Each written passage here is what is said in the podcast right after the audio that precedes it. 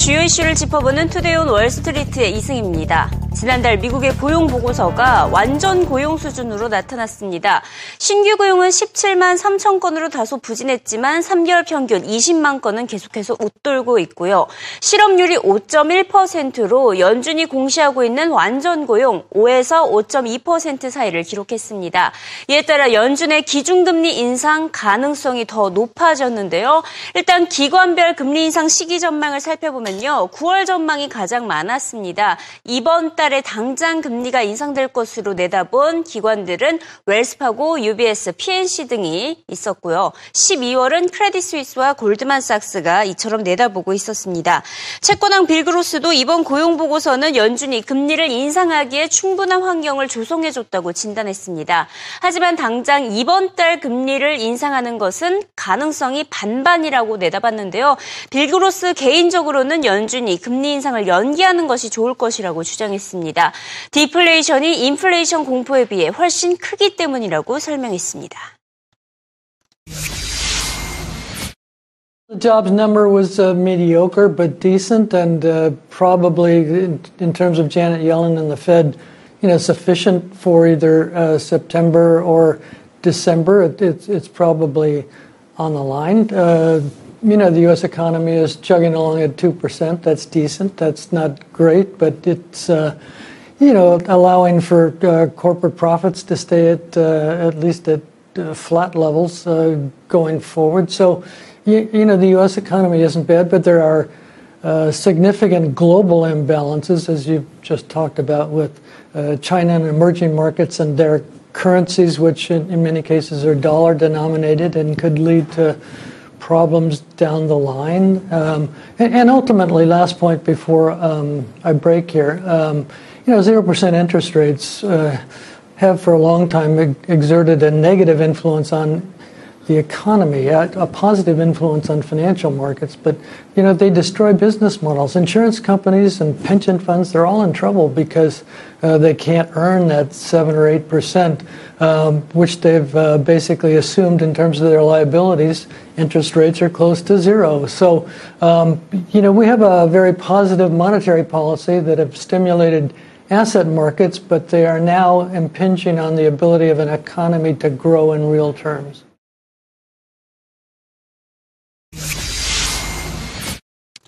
임금 상승률은 크게 개선되진 않았습니다. 임금이 올라야 진정한 고용 회복이라고 볼 수가 있는데 한 달 기준 임금 상승률 0.3%로 양호했습니다. 예상치보다 상회하기도 했는데요. 하지만 연간 기준으로는 여전히 2.2% 수준에 머물고 있습니다. 지난 2012년 이후 계속 제자리 걸음을 하고 있는 것을 확인할 수가 있고요. 오히려 요식업계에서는 임금이 5년 전보다 감소했다라는 조사 결과도 발표된 상황입니다. 상황입니다. 이 뚜렷한 임금 상승이 나타나기 전까지는 연준이 쉽게 나서지 못할 것으로 보이는데요. BNP 파리바는 실질 임금 상승률이 제로임을 지적했습니다. 5.1% is significant because it, it actually fell inside the Fed's estimate of where the unemployment rate could be uh, around full capacity. But the truth is, you know, we still haven't seen wage growth pick up. And so I think that those estimates are really being called into question. I think that yeah. the unemployment rate can go lower before we actually see. Uh, but the way the average hourly earnings number was okay. I mean, we're finally seeing it move a little bit stronger in just the last three months I mean, or so. right. I was happy. It was positive news on, on the earnings, but still, year on year, we're only 2.2. Right. I mean, we're flat. We haven't seen nearly as much wage growth as we've seen in the past.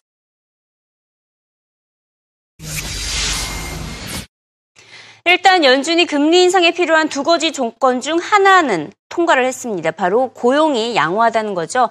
하지만 나머지 조건, 바로 물가입니다. 물가가 문제가 되고 있는데 여전히 매우 낮은 수준을 나타내고 있습니다. 시장 변동성은 큰데다가 중국발 악재까지 도사리고 있죠. 글로벌 최대 자산운용사 블랙록은 이번 주는 중국보다는 연준 이슈에 더 민감한 한 주가 될 것으로 내다봤습니다. Next week, I think investors are going to refocus on China, although if you look at the action today, this is more about the U.S. and the Fed than about China. But I think the key is less about the Chinese stock market. Let's remember, Kelly, very few people outside of China have direct exposure to the A share market. It's more about what does the economy look like and how will China's slowdown affect the rest of the global economy. To me, that's the key point that will drive stocks over the next couple of months. You mean you can't tell us uh, where they're going to be on Tuesday, Russ? You know, you want to give us the, the number? Um, no, but seriously, are, are they the is this a market that's reacting to Europe, that's reacting to Asia trading, or now are we setting the agenda for more selling pressure into next week because of the close here? I, I, think it's the latter. Now, let's keep in mind, obviously, we've got a Friday coming up on a long weekend in the summer. Uh, volumes, you can't always draw too many conclusions. But, Kelly, I, I think this is a key point. Think about what drove the market down today.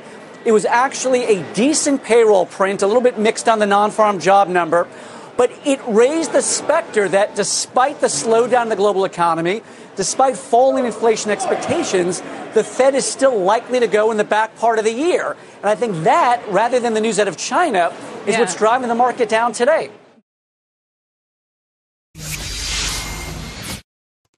연준과 중국이 동시에 시장에 불확실성을 가져오자 한 기관은 포트폴리오의 100%를 현금에 올인했습니다. 그만큼 불안감이 크다는 것을 시사하고 있는데요.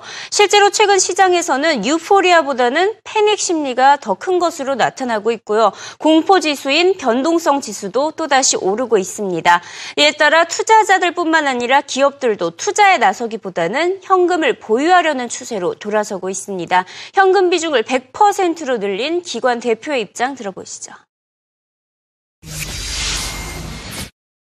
For us, the way we manage money, it is. You know, we're, looking at a couple of different things. First off, the momentum in the market is negative, and with the little bit of uh, the rally we had earlier in the week, all the markets we look at moved into overbought status. So to us, it's it's the lowest probability time to be invested.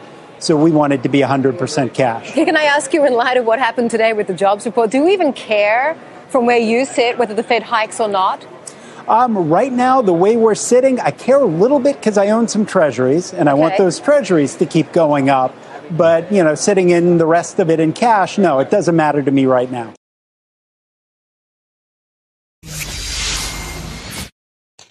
앨런 그리스펀 전 연준 의장은 미국 경제 흐름에 있어서 모든 것을 연준에게 의존해서는 안 된다며 미국의 정치적인 대립을 해결해야 한다고 지적했습니다. 통화 정책으로 재정적인 문제들을 모두 해결할 수 없음을 강조한 것인데요. 금리를 인상하는 것과 같은 이 같은 통화 정책이 단기적으로는 전 세계 금융시장에 영향력을 미칠 수는 있겠지만 경제의 실질적인 문제들을 해결할 수는 없다고 못 박았습니다. 25 basis point move on the part of the Fed is going to have a major effect on economic activity across the globe. Uh, the real problem has got nothing to do with monetary policy, although I grant you it's a crucial issue short term. It's fiscal policy. If we don't resolve the fiscal policies that confront this problem, that confront this country and the rest of the world, uh, monetary policy will become utterly irrelevant. Uh, the thing that bothers me most is the fact that we are running very large increases in entitlements caused by both parties in the United States. Uh, both have been afraid to touch the third rail of politics, uh, namely entitlements. If you touch them, you lose.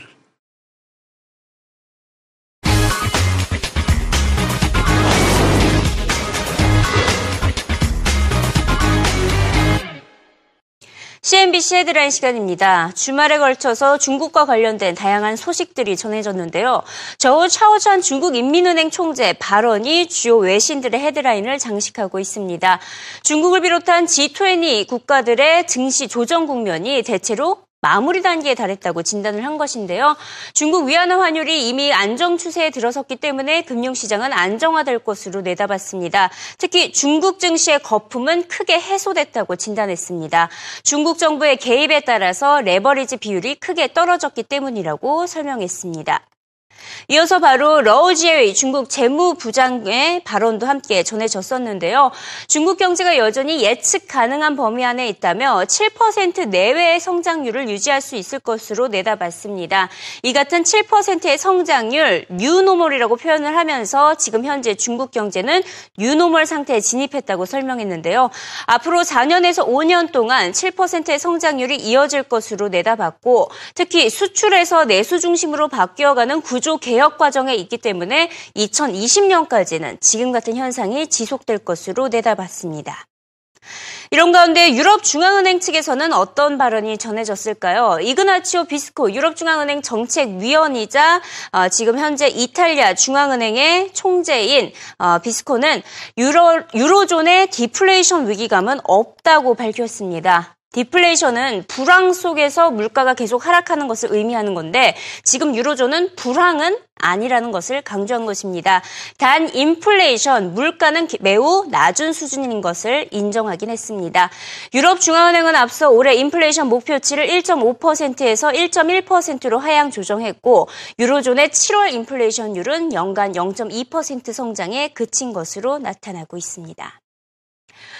애플과 인텔, 마이크로소프트 등 주요 IT주들이 일제히 하락을 한 가운데 최근 하락장 속에서도 나름 버텨오던 트위터의 주가도 소폭 하락했습니다. 리코드가 트위터의 이사진이 신임 CEO를 여전히 물색 중이라고 밝혔기 때문인데요. 일단 트위터의 주가 지난 3개월 동안 24% 하락을 한 바가 있습니다. CEO를 둘러싸고 불확실성이 워낙 컸기 때문인데 지금은 이제 잭 도시 CEO가 될 가능성이 높아 보인다라는 전망에 힘이 실리고 있습니다. 트위터의 모멘텀은 새로운 제품 개발에 달렸다는 애널리스트의 의견 들어보시죠. Yeah, we think the board and the search committee did their due diligence and spoke to a lot of external candidates as well as internal candidates. But we think at the end of the day, uh, it's a complicated product, it's a complicated turnaround situation. Having someone like Jack, who's inspirational to the employees internally and well respected externally, is, is probably the most likely scenario here. But further complicating it, Bob, the fact that Jack Dorsey, who you expect to be CEO, is also running another company, a company that's likely to go public itself later this year.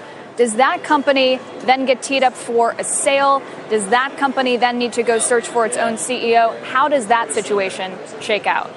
Yeah, since we floated this triumvirate idea over a month ago, we've spoken to a lot of investors about this. We were worried that if we're right and this is the scenario, would investors look negatively on Twitter if Jack was also CEO of Square? And we don't think that's the case. We think investors see it as a palatable solution here and think that it will be more about the execution now in 4Q as they roll out these new products, which can hopefully jumpstart the users and the engagement.